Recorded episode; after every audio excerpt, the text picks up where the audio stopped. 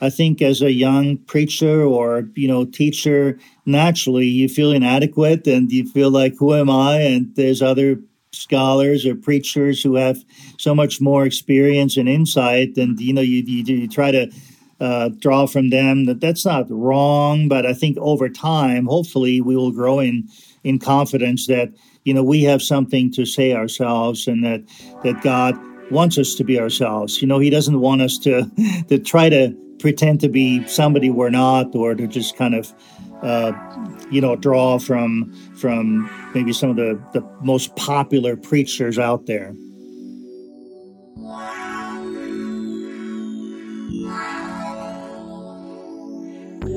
Hi, welcome to the Expositors Collective Podcast, episode 163. I'm your host, Mike Neglia, and the voice that you just heard is that of Dr. Andreas Köstenberger. He is the research professor of New Testament and Biblical Theology and the director of the Center for Biblical Studies at Midwestern Baptist Theological Seminary. Uh, this guy is a prolific author. He has about 50 books that he has uh, contributed to or authored over the course of his very productive adult life. Most of his books, or a lot of his work, has been in the Gospel of John. And uh, I have been preaching through the Gospel of John in uh, my own church for the past uh, 12 months. And I've been frequently consulting his written works over the past year. And so to be able to speak to him in person was a real treat. So this conversation is far reaching and spans wide. We talk about family life, sabbaticals, biblical theology, character formation, TikTok, and so much more. Um, I don't want to spend too much time here at the front end, but hear me out. Listen to what I'm about to say. Don't fast forward through this part. If you're listening to this podcast as it comes out, it's scheduled to come out on the 20th of April, 2021. And so if you're listening to it in this first week, we have a giveaway for you. One of his most recent books that have come out is called Invitation to Biblical Interpretation, Volume 2, and it's put out by, uh, by Kregel Academic. And we're partnering with them, and they're doing a giveaway. And so on our social media channels, Instagram, Facebook, Twitter, there's ways for you to enter and to participate in this giveaway. And uh, we have multiple copies of his book that we want to give to you the listener to the Expositors Collective podcast. It's only open for this first week of this podcast release. So head over to our socials right now and make sure that you enter into this contest. And also, Lexham Press, who have been longtime friends of the Expositors Collective, they also are getting in on this, and uh, they have two of his books that they are going to be giving a deep discount to for the listeners to the Expositors Collective podcast. So you go to lexhampress.com slash expositors, and there's two books that are there at a deep discount one of which is on the Gospel of John, and the other is on 1 and 2 Timothy and Titus. So, again, we have a lot of books to give away for free, and we have other books that you get a special discount on, only if you act quickly.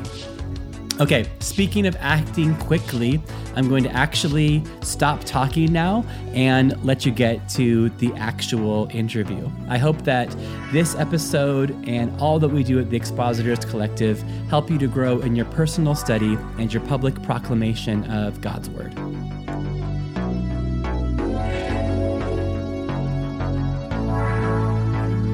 Well, hey, welcome to the Expositors Collective podcast. I'm I'm thrilled to be with Dr. Andreas Köstenberger. Uh, good morning. Good morning, or should I say good afternoon? Yes, yeah, we were just talking about how I am an American living in Europe, and you are a European uh, living in in America. That's right. uh, well, we're we're glad to we're glad to have you, and you've um, yeah, uh, thank you for making time for this conversation. So I just want to jump jump straight into it. Like, there's loads. Like, I know you have an interesting life, and sometimes uh, to um, when I ask this question, it kind of lets people into those lives a little bit. But um, would you mind telling us about the first time that you ever like preached a sermon? Like you're known as the kind of a scholar or, a, or, a, or an author, but like you have also preached. And when did you begin preaching? Yeah, that's right. Uh, wow, that was that was quite a while ago. Um, I'm not even sure it was my very first sermon, but at least one of the first sermons I preached was on John's prologue. Uh, and I remember it very well. My main proposition was that being precedes doing. Wow. Now, uh, pretty uh, you know heavy duty, uh, deep theological uh, topic. Uh, in Jesus' case, of course, he's the Word, he's the agent of creation who existed with God before the world began, and so everything he did while on earth, and I think that's John's point, flowed from from his divinity. Um, and my application, as, as you might guess, was that uh, we're often too concerned uh, about doing, about programs and activities. And, and while those are important, uh, we shouldn't neglect being, character, integrity, uh, growth in Christ likeness. You know, and I, I was very convinced that that not only was that uh, faithfully proclaiming God's word. I, I felt my audience really uh, needed to hear that message. Uh, probably the, the greatest compliment I got is that just a couple months ago, and my my son was with me at, close to 25 years after I preached that message. I had someone come up to me at a car inspection place who told me that totally unsolicited, they still remembered that message. No uh, way. You know, considering that people often don't remember last Sunday's message, that was a great yeah. compliment and encouragement to me. Oh my goodness! Wow. Well, I mean, on the one hand, I am I'm very I should say I'm not surprised at all that it was from John's Gospel. Um, I know that you've spent so much of your life kind of living in and with uh, the Gospel of John or the theology of John. So it's it's interesting or surprise not surprising that you you began your preaching career as it were uh, through that. Um, when when did that take place and and and where was it? Was it over here? Was it in Vienna or was it over in the U.S.? It was in the fall of 1996 in the chapel of uh, Southeastern Baptist Theological Seminary in Wake Forest, North Carolina, where I served uh, as professor for 22 years. Okay, so so you you had been like involved in Christian ministry as as a professor already. Okay, and so that was your. So the transition then from the academic teaching to a more like uh, devotional or or heart pointed. Uh, did you find that to be a challenging transition to to preach a sermon and not break into the the syntax of the particular language or? Well, I had a very radical conversion experience as a 23 year old, uh, where you know God's word really converted me and just kind of drew me to God and Yes. So as a result, I, I never really looked myself as primarily a scholar, but always primarily as you know somebody who was a sinner saved by grace and who who desperately needed you know Christ and and you know learned to depend on Him and and follow Him radically. So uh, you know I always felt I was a bit of an outsider, if you will, in the academic world because uh, you know I I deeply you know cared for God's word and loved God's word, but you know I I, it just came from from deep personal need and, yeah. and experience with God.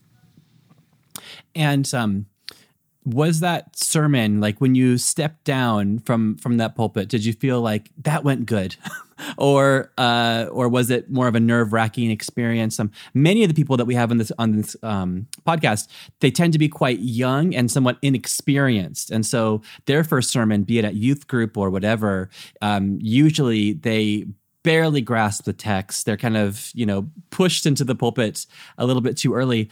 That doesn't seem to be the case for you. Well, I think I was well trained, you know, in seminary, and I didn't mention the sermons I preached in my various, you know, sermon labs, uh, where you know I uh, hopefully, you know, learned some early lessons, and my professor and my fellow students critiqued me. That was at Columbia International University in Columbia, South Carolina, where you know, went to seminary in the uh, mid to late 80s. So, yes, uh, I felt I was well uh, trained and uh, I, I tend to be, uh, f- you know, fairly well prepared when I step into the pulpit. And uh, so as a result, I guess my main concern is that I, I basically just deliver the message that you know I prepared, hopefully, you know, under the guidance of the Holy Spirit, and uh, and then I I try not to take my cues so much uh, from how the audience responds because, you know, only God knows people's hearts. And uh, as long as I'm faithful to uh, preach God's word, you know, I, I, trust that the Spirit will use His word to move in the hearts of, of, of the people. Wow. Well, that was I, I, did some quick math. I always get the math wrong, but that was 26 years ago, I believe. Yeah, or, yeah, that's that's right. Okay, okay. I'm I'm I've been doubting myself, even though um, I always I always get the math wrong. But so in in those 26 years, I you've you've you've preached um, since then. How do you think that you've like grown or improved since then? Sounds like you had a, a good head start, but but certainly in 25 years, you've improved since then. Yeah, well, that's a that's a a good question, and uh, you know I'm on sabbatical this year, and so I tend to reflect a little bit more on uh, mm. you know uh, where I'm at in life, and and maybe where I should go in the future. So that's a timely question. Um, it's hard to answer in just a few sentences because I think I've grown quite a bit um, in you know in those years. I both in in my Bible knowledge okay. and also I think in, in in just life experience and character, uh, in terms of Bible knowledge, I've had the opportunity to to study and teach and and write rather widely. Um, even just in the last few years, I was able to publish books covering the entire New Testament. I wrote a book on you know the Jesus of the Gospels, and I did a handbook on Hebrews through Revelation, and a I wrote a second edition of a book called Salvation to the Ends of the Earth, which uh, pretty much covers the entire uh, New Testament with a focus on Luke Acts. Uh, so I've gotten to know God's Word uh, better, which is, of course, indispensable for a Bible teacher and preacher, uh, much better than I, I did 25 years ago. Um, in terms of character, of course, um, I, I was a newlywed back then. Uh, and since then, my wife and I have raised uh, four children to mature adulthood, and we've been married for over 30 years. So I think I've learned a lot about about life, certainly about um, you know uh, parenting, and then hopefully being becoming a better husband, how to uh, even deal with you know some of the negatives that you encounter in ministry, you know, dealing with maybe uh, people who might misrepresent you or who might be, yeah. um, you know, even jealous of you in some cases and other uh, forms of suffering. Finally, I, I, think I've grown as a communicator. Um, I, have learned how to target my work uh, better, both in writing and in speaking to uh, different audiences and age groups. Uh, I tend to speak quite a bit to high school and college students these days, partly because I have children that age myself. Okay. Uh, and so uh, that takes a little bit of an adjustment to to stay young, if you will, and to to yeah, stay fresh yeah. on, on on what's going on in the culture. yeah. Oh, thank you. I, each each one of those, like I'd love to explode each one of those. I I I'm trying to to guard the time. I don't want to spend too much time on that. But I can I circle back to a few of those things. I'd love to hear like your your thoughts on each of those. How how has um you, you mentioned kind of early in the in the list like okay, there's Bible knowledge and you've grown in Bible knowledge and and then but you said like but character wise and then you've listed these experiences experiences even of even of suffering. Um, how has how has like suffering uniquely prepared you or improved you as as a preacher? Well uh, i think you think of books like second corinthians that are just deeply personal. In some ways i think it's it's it's one of the most um, personal books uh, other than second timothy that that Paul wrote. And uh, it's a book I really didn't understand that well or had little use for earlier in my, you know, career, if you will. Uh, but increasingly, as I went through, you know, some uh, challenges in my ministry, I, I gradually was able to relate better and better to Paul. And so uh, you know, sometimes you see preachers, especially maybe younger preachers, like I was, who you can kind of sense that they're preaching God's word, but it doesn't maybe resonate that fully with their experience.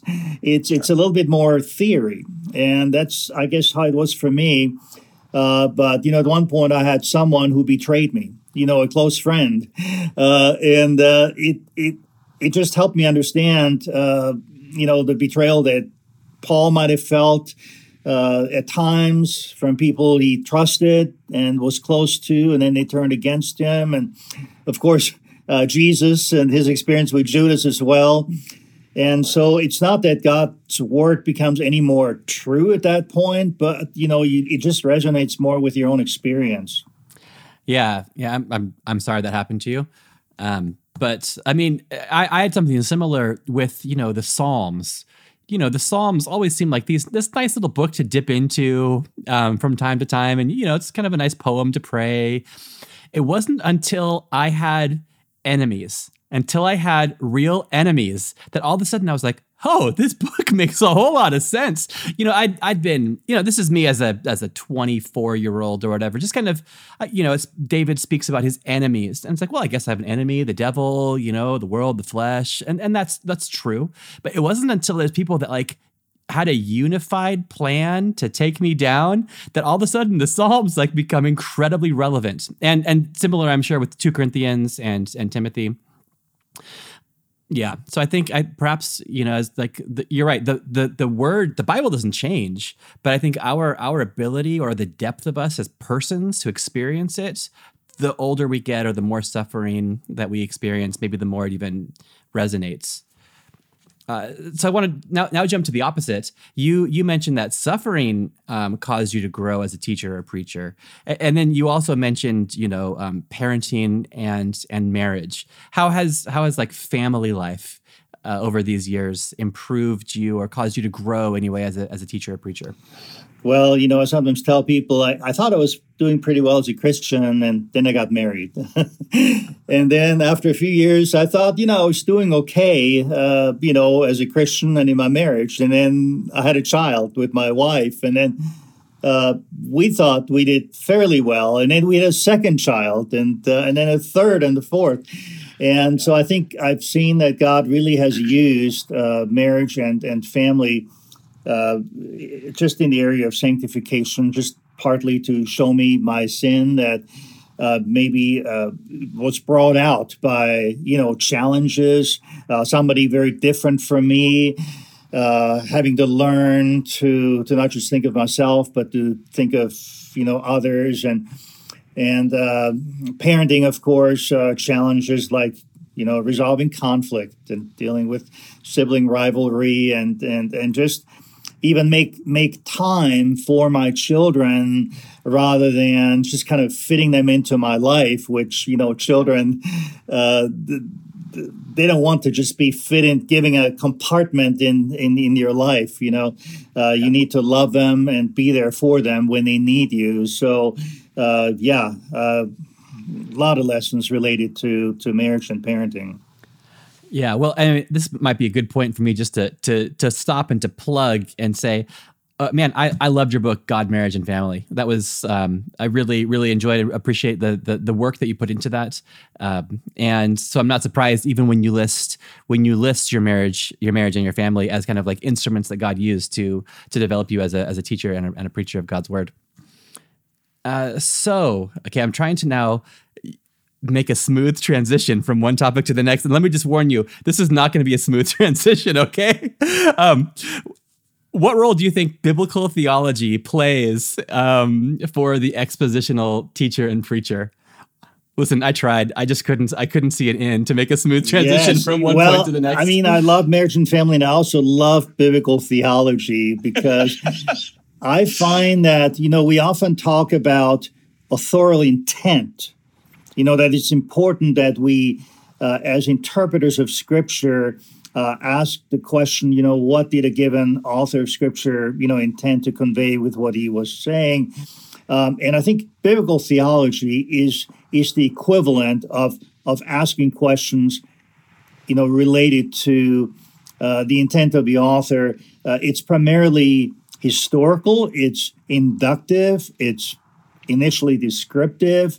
And so I see a lot of resonance between expository preaching and biblical theology. I actually I believe that biblical theology can significantly strengthen and undergird expository preaching. Uh, the the strength of expository preaching, as I see it, is that uh, a preacher explains a passage phrase by phrase, uh, line by line. Uh, it's textually uh, oriented and and you know follows closely and and and, uh, and explains uh, a passage you know thoroughly.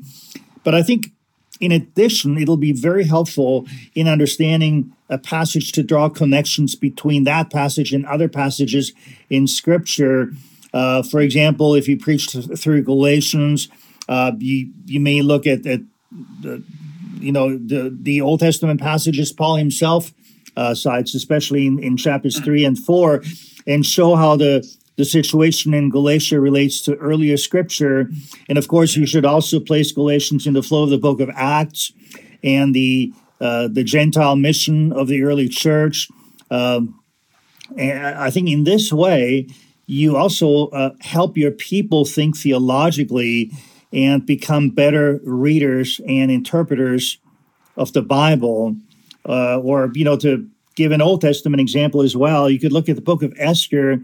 And again, rather than preaching Esther just as a book, you know, but somewhat in a canonical vacuum, uh, yeah. you can draw connections with earlier scripture. For example, in, in chapter three, the author mentions that Haman, the villain in the story, is an Agagite. Now, I remember the first time you know I read that, I skipped right over it. Uh, but somehow I read somewhere, maybe saw it in my study Bible in the in the study notes, that there's a parallel passage in First Samuel that says that Saul was uh, told to deal with the Agagites, but because uh, he failed to do so, here we are, several hundred years later. There's still uh, this descendant of the Agagites, Haman, who threatens the survival of the Jewish nation. So I think the point the author is making then, and again, we're here with authorial intent. If we read the text carefully, uh, if Saul had dealt with the Agagites as God told him to, there would be no Haman. Um, and, uh, you know, there, there are also numerous other uh, intertextual connections between Esther and earlier deliverers in Israel's history, for example, uh, Joseph or Moses. So uh, the author of Esther presents her, I believe, as a female deliverer in the vein of earlier national figures such as uh, Joseph or Moses. When you think about it, you know, you have Esther revealing her true identity at, at a banquet. Well, that's very resonant with uh, Joseph revealing his identity to his brothers also at a banquet. And you know, there's many other uh, parallels that that uh, you know will come to the surface if we're careful uh, readers of a text. Wow, wow. So maybe first off, that's that's great. I've never considered Esther's self revelation at a banquet in in light of of Joseph's. That's that's gold. Did you just make that up, or or is this a, is this a known thing amongst you scholars? Well, I think there's a, uh, a very helpful uh, Old Testament introduction by Tremper Longman and Raymond Dillard. And I've learned a lot from their chapter on Esther. Uh, there, they talk about the fact that the whole book is essentially a book uh, of banquets, you know, where you start out with this banquet where Vashti is ends up being deposed, and then the climax is yeah. right Esther's, uh, you know, back to back banquets and so forth. So yeah, I mean, you do try to uh, consult. Uh, you know, really nurturing and, and, and helpful resources and, and incorporate it into your teaching and preaching. Wow man, that's that's that's very exciting. I mean, not to not to mention your God, marriage, and family book again. That's not the only book of yours that I've read, just so you know. But but I think you you had something about I don't know if it was working forwards or backwards, but it was about Adam and Eve, and then comparing them. I think to Samson and Delilah. I think um, is that or am I did I am I getting confused with something else? But um, either either working from one forward or the other backwards, and then showing these these connections.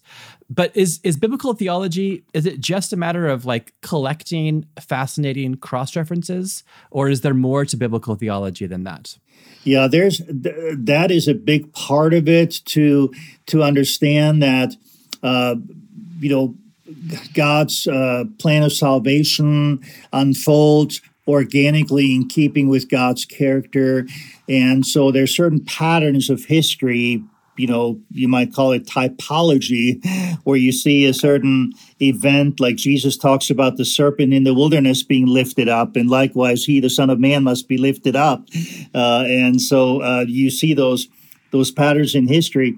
I, I think the other thing that uh, in that biblical theology does is it helps us be sensitive to the storyline of Scripture, uh, you know, rather than just kind of looking at it uh, piecemeal. You know, even though God's truth is precious wherever it is found, but but then there's the the Bible has a certain narrative, you know, thrust and logic, and and it's uh, it's a story of, of, of, God's redemption in the Messiah, uh, prompted yeah. by his love for, for, for humanity.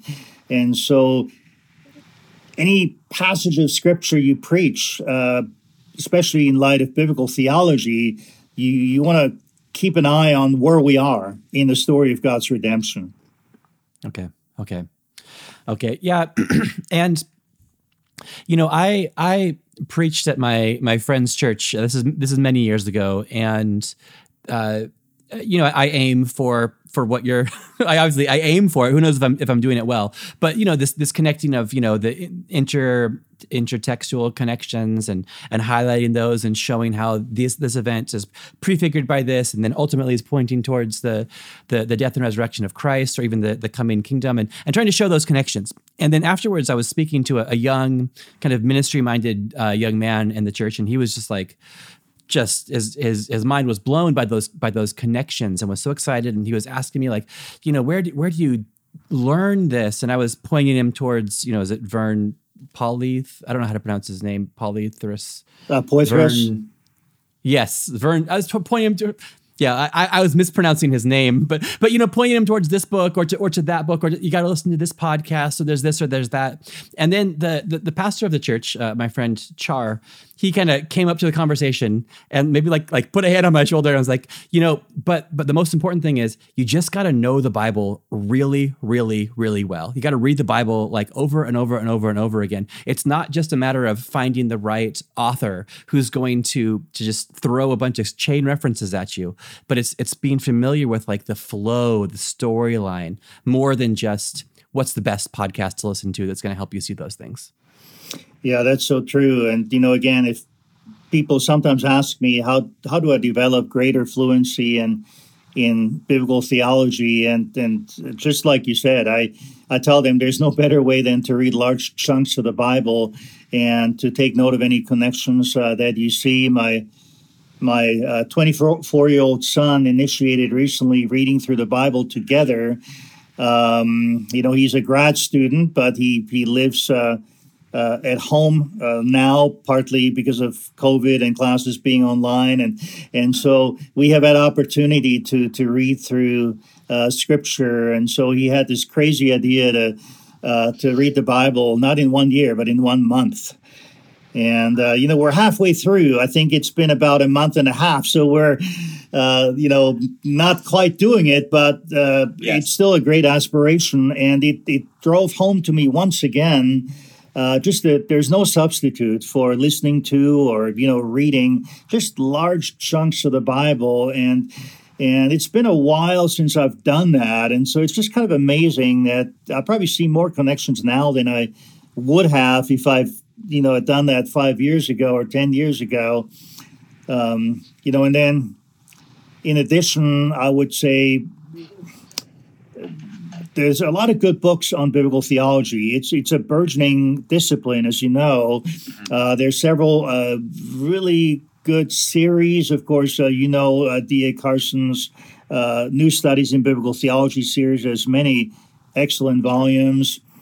Um, there's a Lexham has a new series, the Evangelical Biblical Theology Commentary, that I can highly recommend. And um, there's also the Biblical Theology of the New Testament series, which I edit. So there's there's there's plenty of of uh, you know food out there and, and of, of, literature uh, in addition to reading the Bible, as you mentioned. Yeah.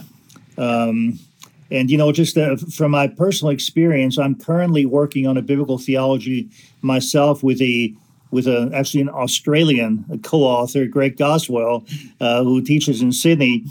And so he he's an Old Testament scholar. You know, I'm I'm covering the New Testament, and I've uh, finished a draft recently of my part, and essentially the way I wrote that first draft was just with my with my New Testament by my side, with facing pages, you know, Greek and English, um, and uh, and some parallel passage passages uh, indicated as well. Uh, because again, biblical theology is essentially inductive, and it's essentially drawing connections that you find in Scripture itself, um, and it's just uh, reinforcing the just the the beauty of God's word and the way it is coherent, the way it's uh, all uh, driven by the one God and, you know, sending his son and uh, pouring out the Holy Spirit. And, and, so it helps you see the, uh, the bigger picture and the way uh, scripture hangs together and that's important to not lose sight of you know uh, because in, in in our churches often we might be just in philippians or in uh, you know first samuel and it's sometimes hard to see the totality of scripture Yes, yeah. Thank you for highlighting that. And you know, this this podcast is called the Expositors Collective. You know, we we uh, we train with our in person training weekends uh, in the past and future, but not now. You know, we, we train people to be Bible expositors, to to teach the text, to teach the passage. H- however, yeah, there's I think there's ways to teach the passage completely isolated from everything else. But then I think you're proposing that the passage be taught fully in line with what came before it and then also in anticipation of what comes before what comes after it. Is that is that correct? Yeah that's true. Uh, i should add that you know let somebody get the wrong impression. I'm, I'm not advocating some sort of a approach where you just jump around uh, wildly from mm-hmm. you know passage to passage all over scripture. I personally I actually do advocate expository preaching where you stay with your text and okay. you explain that text. But as you do so where it is helpful to point out connections with other portions of scripture so people realize that uh, you know this is not the only passage on the subject or or there's a background to that to that passage earlier in scripture or or that kind of thing. Yeah. Yeah no there was a a, a, a young guy and he was converted um, here, um, you know, kind of just brand new Christian, uh, started coming to the church, let's say in I don't know. And, and, it was in the summer, and I was preaching through one Samuel, and um, and and he was there. And of course, you, you connect the story to Samuel to, to Christ, and there was those connections, and you know, and it worked. And he he he was really saved, you know. So so there was that there was that gospel presentation. But we're coming up to like December, and we started an Advent series, and, and he said to me, you know, I'm just really excited to hear just like you know the ordinary Christian stuff. Like what what else is it? Not just like David hiding in caves, um, and and and Saul trying to kill him, but like I'm excited to hear about Jesus born in a manger, just like the ordinary Christian thing. So maybe I was just a little, a little too near. I was. It was a matter of like he was learning about David and Saul, and then Christ. But like he wanted to hear like the, the, just the regular stuff as well, and so pulling that in is valuable. Yeah. Uh, okay, so I'd love to hear about, um, you know, you, your first sermon back in '94 was on the Gospel of John or the, the prologue to John. Uh, you've you've written about it um, extensively, extensively, and um, and I'm actually preaching through John right now, and I'm I'm coming up on John chapter 17. So. Uh, can you help me? How how should I preach John 17? I want to I want to this podcast is kind of a side gig. Uh, I'm mostly a preacher and help me redeem this time. What what should I say for John 17? Absolutely. Well, uh, of course uh, John 17 is the final portion of the farewell discourse in in in John's gospel which starts in chapter 13 and ends with uh, Jesus' final prayer. Um, I recently wrote an essay on John 17 for the Table Talk magazine. If if ah. you can ah. chase that down, I think the whole issue is devoted to that. By the way, uh, now uh, John 17 uh, to me is a major passage in John's mission theology, uh, where Jesus prays that his followers uh, be one and and love one another, uh, just as the Trinity loves one another. Uh, so that the world may know that the Father sent him. So I think we see that it is essential for our mission in the world to, uh, as a believing community, to be united in purpose and to be knit together in love, or uh, else our message will likely fall on deaf ears. And, you know, I. I grieve over, you know, some of that rigid denominationalism that we find so often, and uh, I just feel like uh, Jesus' prayer uh, hasn't yet been answered very well. Uh, sometimes, as a church, we fall, uh, you know, short of of uh, the potential that there would be in our mission in the world if we're only more focused on the essentials and and more, you know, filled with with Christ's love for for one another, um, or even evangelism, if we're primarily motivated just by by love for sinners. Um, so those are just a few thoughts on, on on John 17. Wow, wow. I mean, well, and that's just me being totally totally selfish, trying to to double up on my podcast time and and sermon prep time.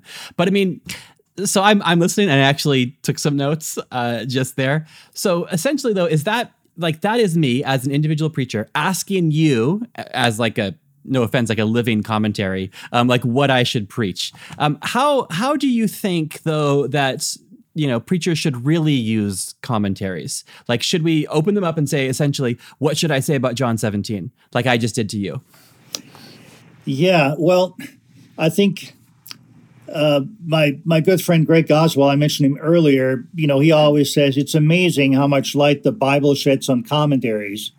Uh, and it's this well-known joke, right? That we usually look at it the other way around. You know how much light commentaries shed on the Bible, and so uh, certainly they're not a substitute, you know, for our own study of Scripture. So if if if as a writer or as a preacher, if I essentially just uh, compile you know a bunch of quotes from commentaries or put together a sermon you know just the way maybe some students write a research paper by just calling yeah. uh, calling quotes from different sources uh, it's not really them it's not really me i'm not really engaged engaging with the text and so i won't really have the authority and the authenticity and the credibility the ethos to to impact my audience because it's essentially all secondhand uh, knowledge, and so I think it's almost better to be maybe less uh, sophisticated, but to be genuine. Uh, you know, in in sharing what we've discovered in God's Word for ourselves. But but that said, of course, um, every preacher. Uh, needs good commentaries. And so I would think there are certain series that specifically aim to equip pastors.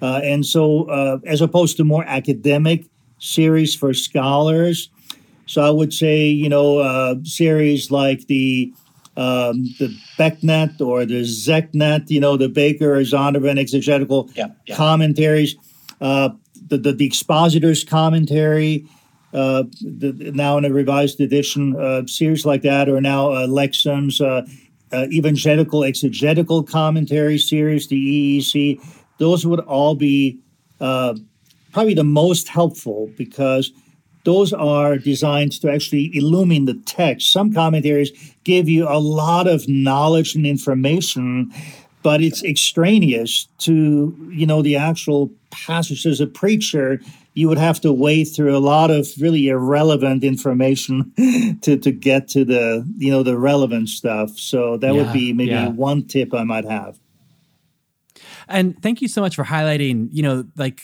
as preachers preparing sermons there's they're not research papers. And so it's not a matter of like how many quotes can you can you pull in. And i i, I noticed you speak about the importance of having your own voice or there's got to be it's coming through your own experience. Like to, to jump er, earlier you spoke about how you know marriage and parenting and suffering has prepared you to be a better teacher and preacher. But if if all you're doing is standing in the pulpit and and and compiling a list of um, connected quotes from other writers, then it doesn't even matter who you are. But like, but God has equipped you to teach and preach.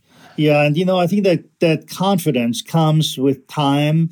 I think as a young preacher or you know teacher, naturally you feel inadequate and you feel like, who am I? And there's other scholars or preachers who have so much more experience and insight and you know you, you, you try to uh, draw from them. That that's not wrong, but I think over time, hopefully, we will grow in in confidence that you know we have something to say ourselves, and that that God wants us to be ourselves. You know, He doesn't want us to to try to pretend to be somebody we're not, or to just kind of uh, you know draw from from maybe some of the the most popular preachers out there.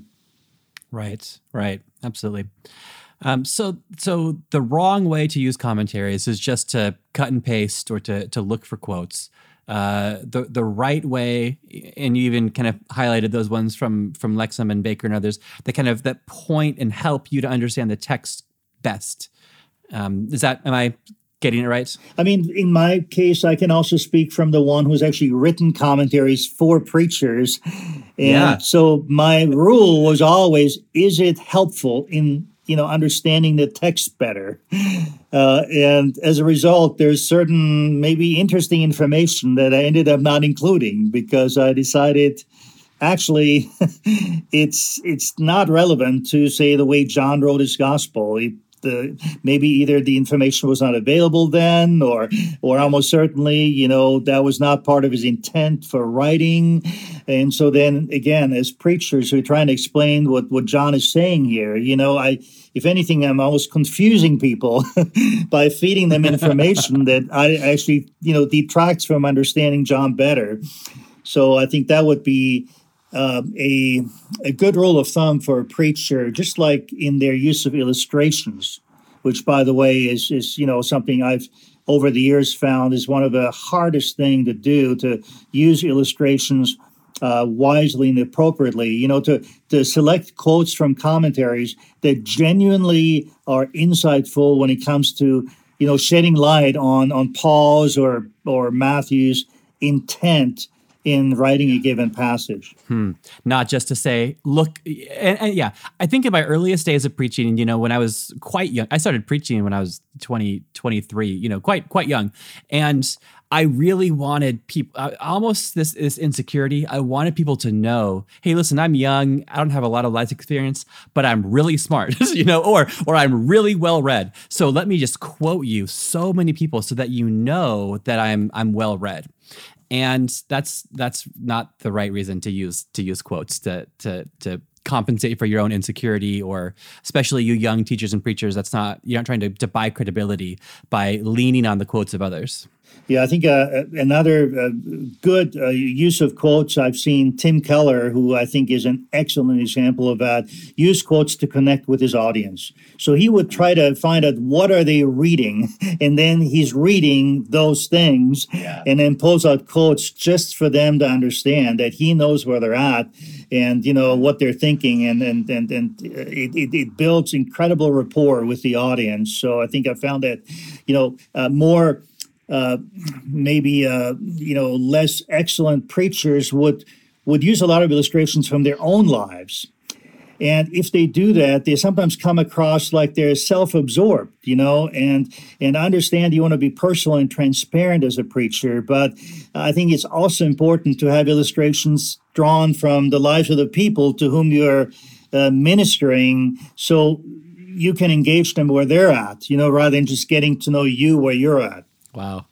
Man, that's that is that's solid gold. That's that's so good.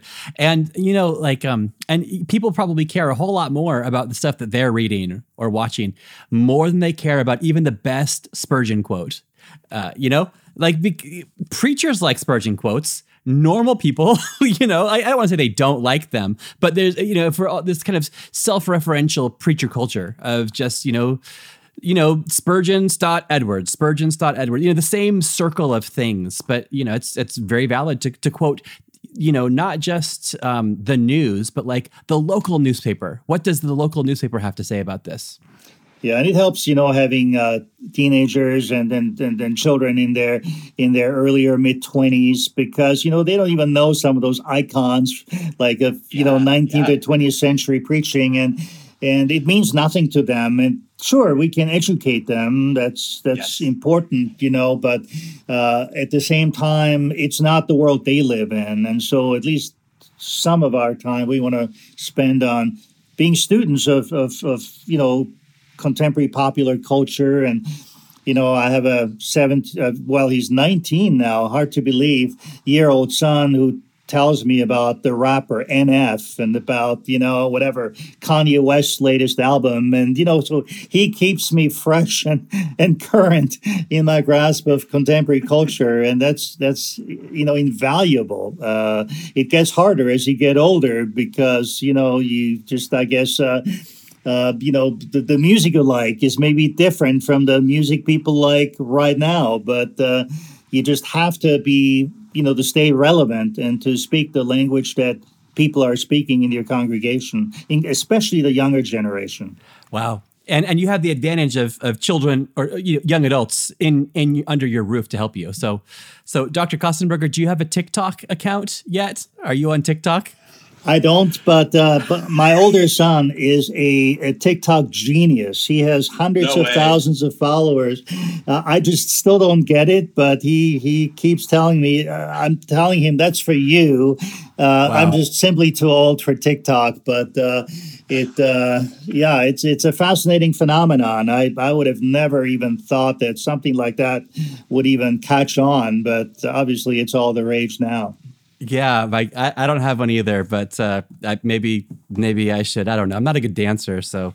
Um, okay, I'm, I'm aware of the time. Uh, in in the remaining like seven minutes, uh, would you maybe walk us through like your your sermon prep routine in such a way that we can kind of follow along and uh, hopefully be an encouragement to us? Yeah, sure. Well, um, first of all, I feel strongly about uh, preaching any given passage in the context of the entire book that I'm preaching. And so uh, I make sure that I read the entire book uh, of that passage multiple times, and then I outline the book, you know, the structure of the book, uh, as much as possible. Not so much how I would outline it, but I try to discern the author's own structure or flow of organization whether it's in a narrative or in a letter. Um, so obviously that'll look different depending on the genre of the passage. And then uh, after having read through the book multiple times and having you know outlined it and charted it, any transitions, I develop my sermon outline uh, as much as possible uh, so that it, uh, it flows organically from the passage I'm preaching on. In some cases, that's easy, uh, like when I preach on Jesus' temptation narrative that you know naturally breaks down into uh, three temptations that's obviously every preacher's dream you have your three yes. points right in your passage uh, in other cases yeah. it may be a bit more challenging to find sure. uh, the, the, the main points in the text uh, I, personally i've been greatly influenced by a uh, professor uh, of preaching at dallas seminary abraham kuruvilla and uh, you know who who uh, practices what he calls pericopal preaching. That is, uh, I preach on a given unit in relation to the preceding and the following unit in a given book. Um, and then uh, when it comes to the hermeneutic that I employ, which obviously is very important underlying underlying any passage I preach on, uh, I employ what what I call the hermeneutical triad of history, literature, and theology. That is, I determine the the historical setting, which often is mentioned at the beginning of a given literary unit, uh, say in the Gospels or in Old Testament narrative. Anyway, uh, I look at that historical setting. I look at the literary flow of the passage, uh, the, the, storytelling that's going on, like in the book of Esther. And of course, uh, above all, I, I try to discern a theological message of a given passage. So, uh, history, literature, and theology. I, I, had a feeling that hermeneutical triad would make an appearance in this. And as, as I was watching the time, I was like, I, I don't think it's going to get a chance talking about the hermeneutical triad. but there we go. There it is. Yes, it's my, uh, I just uh, revised that book came out 10 years ago. Uh, so the second edition of Invitation to Biblical Interpretation just came out where I introduced the triad and show how it works genre by genre. So for your listeners, that might be a, a plug to, to get a hold of that book if they're interested to pursue that further. Yeah, and I, I believe we're actually doing a, a giveaway of, of of that one. Is that that the one? I think so. Yeah, so we're going to actually give away a copy, and so the details of that are going to be in the show notes, and we'll be hyping how to do that. Um, so sorry, we, so we've gotten from the from the passage. The, the book's been outlined. You've you've done the the triad, and then what do you do with that? How do you turn that? How do you go from that understanding of the text to a sermon about the text? Yeah, that's a, a good point. Well, I would um, basically try to uh, keep my audience in mind, and that's something I continually work on uh, because, again, the text is what it is. But you know, as best yeah. as I can, I try to put myself in the position of those who are listening, and even their degree of bi- uh, biblical literacy, for example, uh, how much I can assume they already know, or how much I need to explain. Um, and I, I, find suitable illustrations, which, as I mentioned, is one of the hardest things I think a preacher does. And I've I've heard so many either inaccurate illustrations or illustrations that are funny or interesting uh, and informative, but don't necessarily help illumine that particular yeah. point in that passage. So I try to be as careful as I can to to choose illustrations. Maybe Jesus himself illustrates it. Well, if so, I, I've I don't have to look any farther, uh, or scripture elsewhere, you know, sheds light on it. So I, I don't neglect, uh, you know, scripture itself as a source for my illustrations. Yeah, yeah, and and yeah, and and there's something that you wrote that I, I, have jotted down here in my notebook. You said that you know we're not complete until we apply our interpretive insights to our own lives and then to our congregations. That it's not just a a, a, a, a puzzle, you know, or a or a crossword that we find the solution to, but this actually must apply to our lives and then must be applied to the lives of our hearers as well. Absolutely. And so in that hermeneutics book, the very last chapter, I wrote about 10 pages on application genre by genre you know how do you apply wisdom literature how do you apply apocalyptic or you know historical narrative or prophetic passages and like you said you want to start with yourself uh, because uh, yeah i mean if you love god right you you, you want to be the first one to uh, to put some discovery from scripture that you learned into practice and, and then you want to share that discovery w- with others. So uh, it's just so important to uh, to not neglect uh, applying scriptural truth to your own life. Yeah. Yeah well yeah dr Köstenberger i'm I I want to honor your time. Want to honor the time of our of our hearers. Um, it's kind of a lightning round there towards the end, but thank you so much for introducing us to the hermeneutical triad and your son's TikTok and and so much of of your of your life there this is yeah a, a wide ranging conversation. So kind of as as we referenced yeah so there we are going to be doing a, a, giveaway of of that book that you've been referencing the invitation to biblical interpretation the second edition. Um, and then so so i guess you know one or two lucky listeners will get a free copy. But also uh, lexham press who we've been you know quite friendly with uh, uh, recently they're not doing a giveaway, but they're doing a discount for listeners to the podcast. So if the listeners go to lexhampress.com slash expositors, uh, there will be, uh, I believe, your two books that you've published uh, through them that are going to be at, a, I believe, a 40% discount. So that's a pretty deep cut. So that's uh, that's worth checking out. Um, so yeah, thank you, thank you very much. I, I really do appreciate your time uh, I don't mean to put you on the spot, but would you mind maybe praying for for the hearers and for the the future future or current Bible teachers that are listening to this? Be glad to. Absolutely, Mike. Let's uh, let's uh, pray. Great God, we uh, just thank you for this conversation, and we pray that it uh, has been um, honoring uh, to you and to your word. I think of um, Paul's words to Timothy uh, be diligent to show yourself approved by God, um, a workman who does not need to be ashamed, rightly handling the word of truth. And Lord, we pray that um, by your grace we would be people who would rightly learn rightly to handle uh, your word of truth, to cut it straight, as it were, to to, to be diligent and to one day meet with your approval, that we would not need to shrink back in, in shame on Judgment Day for the way we, we handled your um, holy word. Um, thank you for uh, this podcast and for those listening. Pray that you would equip them uh, to serve you faithfully. Um, and uh, we thank you for providing all the resources that we have to do so. And we thank you for your Son and for what he, did for us on the cross. In Jesus' name we pray. Amen. Well, amen. Amen. Uh, thank you again, Dr. Köstenberger. I really enjoyed that. And uh, I trust that you, the listeners to this podcast, um, were benefited by that great conversation.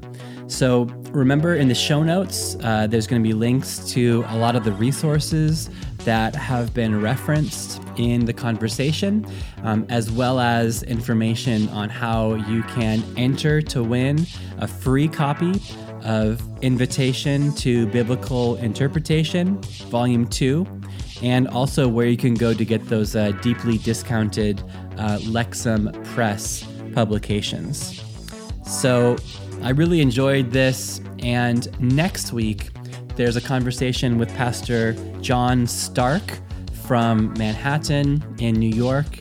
And he speaks about communicating the love of God through expository preaching. I'm going to leave you with a clip from next Tuesday's episode, and I look forward to connecting with you then. All right, God bless.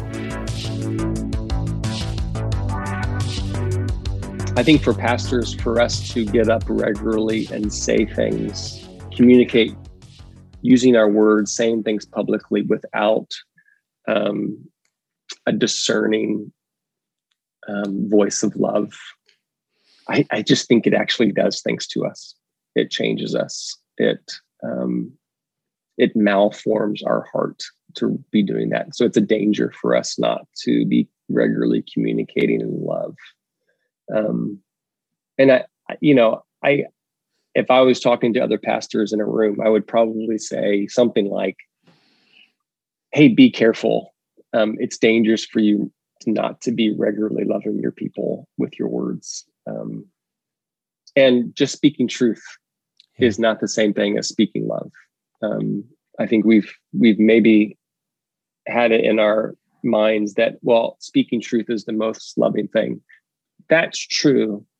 But there's a reason why Paul says speak the truth in love, because there's a way to speak the truth with a lot of indifference to love that I think, you know, we talk about how that damages other people and alienates other people, but I think that actually does things to us.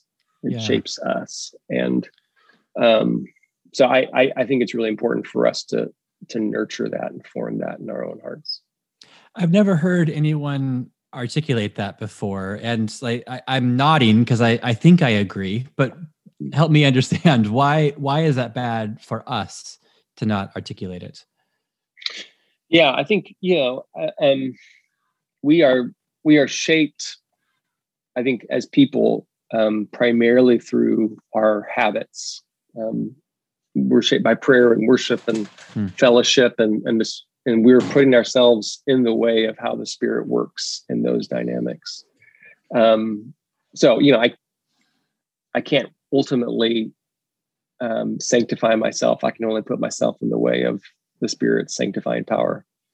Um, i am i am a calvinist still.